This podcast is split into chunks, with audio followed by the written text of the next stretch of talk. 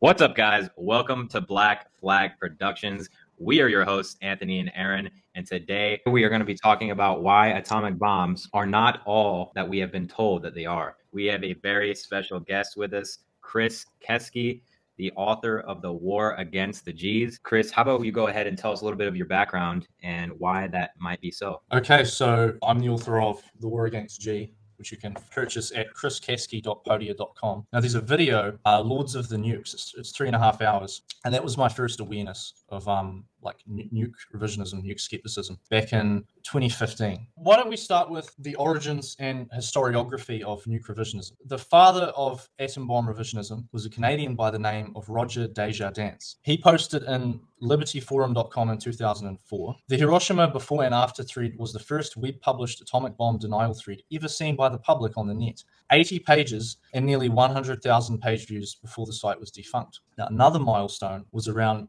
2010 2011, the forum nukelies.org. Well, Recently, there's been a few books on the subject, namely Death Object Exploding the Nuclear Weapons Hoax by Akio Nakatani, Hiroshima Revisited The Evidence That Napalm and Mustard Gas Helped Fake the Atomic Bombings by Michael Palmer, that came out in 2020, and of course, the essay in my book, The War Against which you can purchase at chriskesky.podia.com. So that's sort of a short, um, a sort of a synopsis of the um, origins and historiography of new, revisionism. So why don't we dive into the uh, skepticism? Awesome, Chris. Hey, thanks for the introduction. So, this is fascinating to me, and I know a lot of our listeners as well. Uh, let's talk about that revisionism and, and pretty much where it all started with Hiroshima, Nagasaki, as things were really winding down for World War II. Why don't you get a little bit into the meat of that for the people who they really don't know what we're talking about right now? Sure. So uh, Japan was supposedly nuked twice, Hiroshima and Nagasaki, the, the 6th and 9th of August 1945. So we can, I think, show confidently now that something did happen there, but those cities were not nuked. They were actually firebombed. Let me expound upon that. So prior to the bombing of Hiroshima, the USA had already firebombed 67 Japanese cities. It was um, a very devastating but but very effective um, strategy. So we can show that what happened in Hiroshima and Nagasaki was the same as what happened in Tokyo. You know, Tokyo was was firebombed. If you look at uh, photographs of the aftermath damage, it's virtually identical. Basically, the wooden structures burnt, but you know, there were many flimsy structures that were unscathed. Uh, there was no blast damage, which, of course, atomic bombs are supposed to generate a lot of blast damage. There was no crater either, which, if there's this huge, gigantic cloud of debris and dust, there should have been a crater. But there was no crater, no ground zero. There are also technical aspects about the bombs themselves. They were just props. Now, they were supposed to weigh like four to five tons each, but there's they were shown in a film being moved around easily on, on this like little dolly. The bombs they couldn't have been aimed and dropped accurately. The circular error probable for the bomber in 1945 at 20,000 feet was a 3,300 foot radius. Roughly three fifths of the radius of Hiroshima through a jet stream. So, in other words, this multi billion dollar bomb only had a 50% chance of, of hitting Hiroshima at all. The, the antennas on the bombs were installed wrong, or they weren't installed at all. And of course, they would have needed to work. Now, uh, photography is another point. The famous photograph of the explosion at Nagasaki, uh, it's clearly uh, a composite. Let me, let me show it to you. You can see clearly looking at it that it's two separate images. So this is one image up here, which is lighter, and this is another image down here, which is darker, and they don't they don't blend together.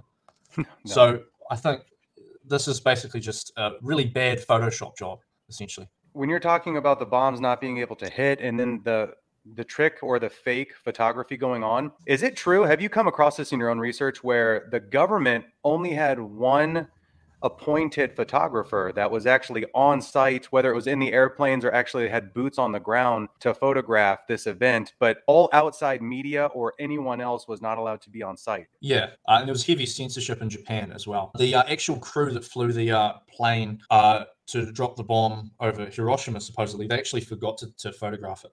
That's the story. they forgot to photograph it. So they only we only have the the uh, official photograph for Nagasaki. There's supposed to be another photograph for Hiroshima. It's like it's really fishy. So continuing on, eyewitness accounts is another important category of evidence. So the consensus among eyewitnesses, there are examples of people who were there who were hundreds of yards away from the supposed epicenter and they survived. For example, there's an account from a chap by the name of John Siemes, S I E M E S, Now, he was half a mile away from the biggest explosion in history, supposedly, half a mile away from the epicenter. Was he in a bunker? He was in a flimsy wooden like building.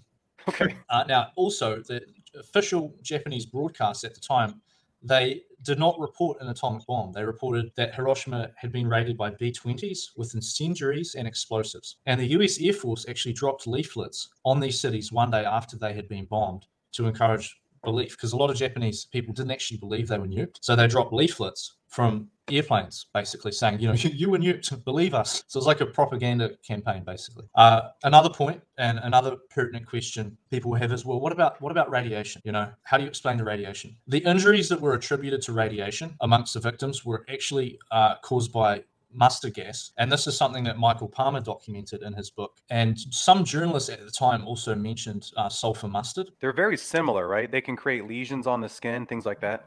K- keloid uh, scar tissue and stuff. Yeah, there was a study by John Boice, B O I C E, of the National Cancer Institute published in 1990 in the Journal of the American Medical Association. Intense study of 70,000 offspring of atomic bomb survivors has failed to identify an increase in congenital abnormalities, cancer, chromosome aberrations, or mutational blood protein changes. And 70,000 is quite a large sample, and that's from you know the Journal of the American Medical Association. So th- this was the population in Japan that was bombed, and they're they're seeing that there was no detrimental effects from this huge radiation. Yeah, exactly. Moreover, plants were fine. The plants weren't mutated. If you if you go to Hiroshima and Nagasaki today, plants are fine.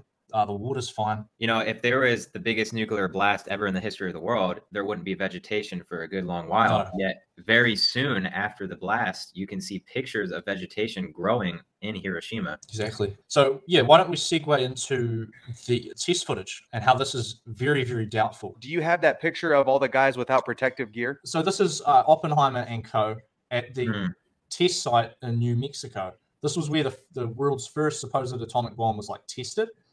No crater. in 1945. So you can see that like this is ground zero. So the question is, where is their protective equipment? It was supposed to be irradiated. So the radiation wasn't an important part of the story at the beginning, but it, it later became an important part of the story. So they didn't really get their story consistent from the beginning. Hmm. That's what happens with lies. Because yeah, exactly. Now another thing that verifies the thesis that nuclear weapons don't exist is that a lot of the test footage of nukes is faked or very very doubtful at best. So for example, there were a lot of um, tests in the Pacific, Bikini Atoll. Supposedly 23 nukes were tested there between 1946 to 1958, and we can see that uh, the coral reefs were not damaged. The fish are okay, and you know underwater explosions are ideal because they could easily just be conventional explosives and because it's underwater it's difficult to check and you can you know hide it. It's interesting how they tell us that plastic straws are going to ruin the world's ecosystem, but yet fragile coral reefs can survive nuclear blasts.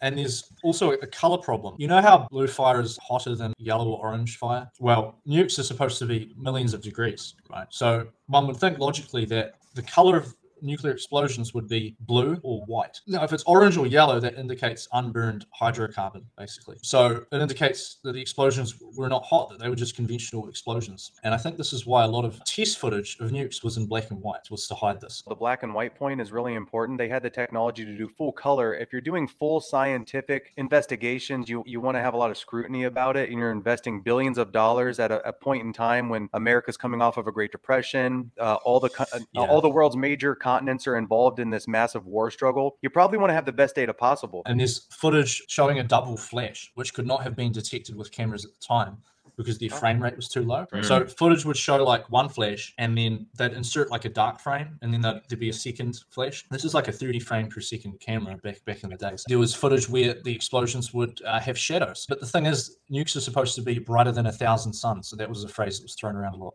So if they were Right. brighter than a thousand suns, there wouldn't be shadows. Uh, problems with audio. So audio is slowed, like it's slowed down to make the explosions sound more ominous. Like if an explosion's miles away, it's going to take a few seconds for the audio to travel, but the audio is just like instantaneous. So I always felt like the video footage was not compelling. It, it almost felt like claymation or stop motion, slow motion photography. And then later in life, I wondered what are these cameras made out of where everything around it completely gets atomized to the molecular level, but you know, some guy walks up after the explosion, grabs the camera reel, and heads back to the production studio. and the film film is supposed to be irradiated too. You can't even put your suitcase through the airport. I forgot all about that. They don't they don't want you to scan your film with any radiation. Yeah, so many inconsistencies. A lot of these tests were faked at Lookout Mountain Studios in Los Angeles, and this was a studio that was involved with Hollywood. And also, you know, what what would actual what would nuclear explosions actually look like if they were nukes? They look really outlandish. They look like sci-fi weapons. So to boil it down, a lot of the footage that we see on video and in photographs is very large amounts, you know, small mountains of TNT, of, of traditional dynamite, nitroglycerin. But the cameras are zooming in and they're shooting at such a slow frame rate that what's happening is it looks like a much larger explosion. And and as you've just brought up, they have really invoked the top minds at Hollywood, which really kind of makes me think about the moon landing and many other hoaxes throughout Right. history. It all seems to go together. Let's talk about the, the science of nuclear technology. Several prominent scientists actually doubted that nuclear weapons were possible. For example, uh, Ernest Rutherford, who famously split the atom, he's actually on the New Zealand $100 note. He doubted nuclear weapons were possible. Niels Bohr doubted nuclear weapons were possible. JBS Haldane doubted nuclear weapons were possible. And even Einstein stated that they would be too heavy and they, they wouldn't be possible. Now, there's a problem with the nuclear chain reaction as well. And this is something Michael Palmer pointed out in his book, Hiroshima Revisited, that nuclear reactions are, of course, possible. But in explosions, there's no time for the reaction to build. So it's just like, it's just instantaneous. Uh, there's another problem with uh, Geiger counters. I mean, you've probably um, heard Geiger counters, you know, the, the famous um, clicking sound that they make. The sound. Uh, now it's detecting charged particles, basically. However, radiation is supposed to consist of largely of neutrons. Neutrons have no charge. How do you detect neutrons? Because Geiger counters don't detect neutrons, so they're not very reliable. And there's also doubts about ICBMs, intercontinental ballistic missiles, because during the Cold War there was this fear of nuclear catastrophe, and they could supposedly launch a nuclear missile from Russia to the USA or halfway around the world. Now, uh, Anders Bjorkman, now he maintains he's, he's an engineer. He maintains that um, ICBMs will like burn up in the atmosphere uh, upon re-entry, like like meteorites. Now, for example, there was a, a the rocket plane X-15, which was an airplane like with a rocket engine, basically. It, it traveled a world record speed of about two kilometers per second, and it, it almost burnt up, right?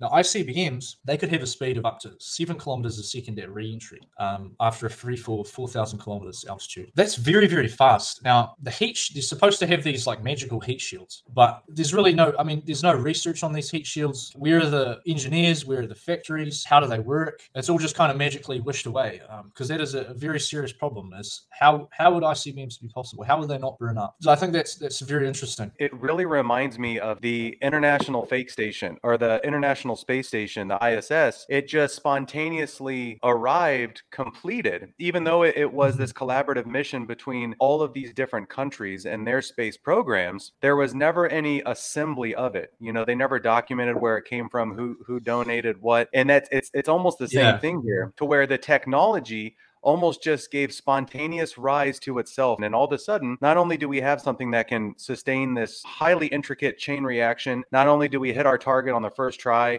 not only did we go against all these scientists that said it couldn't happen. I mean, to me, this has really all the hallmarks of basically just a deflection tactic in order to stop one country from attacking the other. I feel like all the countries are actually in bed together and they all know that they're supporting the same hoax with a unified vision. Yeah, I, I agree with that. So that's a, I think that's a good segue into the motives. So why would they fake news? Why? Why would they do it? So let's let's go back to Japan during World War II. So Japan was actually desperate to surrender, and the, the story that Japan was nuked to end World War II is absolute rubbish. The reason why they faked nukes was to introduce this basically fear porn. It was about psychological warfare, divide and conquer, and making money was, was probably the biggest motive. The Cold War cost American taxpayers, I think, $5 trillion. That's a figure quoted by Eustace Mullins, but it no doubt costs other countries trillions as well. Propaganda films exemplify this. The Day After was a film released in 1983, initially viewed by some 100 million people, and it depicts this nuclear catastrophe. It's, it's horrible. Like if you watch this, it's horrific. Like well, I mean, that's like terrifying people with this, and, and it's terrifying um school children Yeah. uh, essentially essentially lying to children because you know there was a duck and cover program as well uh, in the schools where they instruct children to hide under their desks in case there was a like a nuke, nuclear explosion went off. So keeping people in fear it's very sad in retrospect. But again they created like a, a new industry and were making big profits from this because it was all fake. They could just fake test footage And then the US government, or whatever government, the Russian government, remember this was international, they'd basically pay for defense and allocate some of their budget to nukes. And it was just, it was basically a waste of money because it was all, it was all fake. It was all just, just theater. Another reason, there was a Japanese motive to go along with it because then they would get immunity from military tribunals, for example, the Nuremberg tribunals in Germany. Right. Wow, that's huge. Yeah. Another motive is that um, nukes, like there's a political motive. They, they can be used to justify invasions. For example, in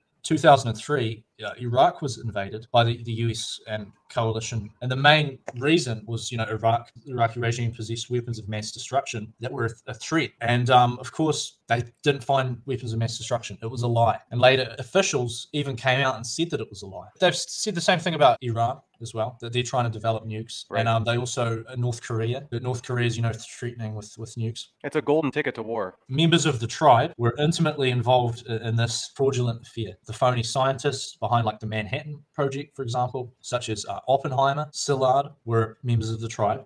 And, like, for example, the father of the hydrogen bomb, Edward Teller, he was a member of the tribe. Samuel Cohen, father of the neutron bomb, was a member of the tribe. Person who headed the atomic bomb project in the USSR, Lavrenti Beria, was a member of the tribe. I see so many obvious parallels between this and the moon mission, just as one example. But Yeah.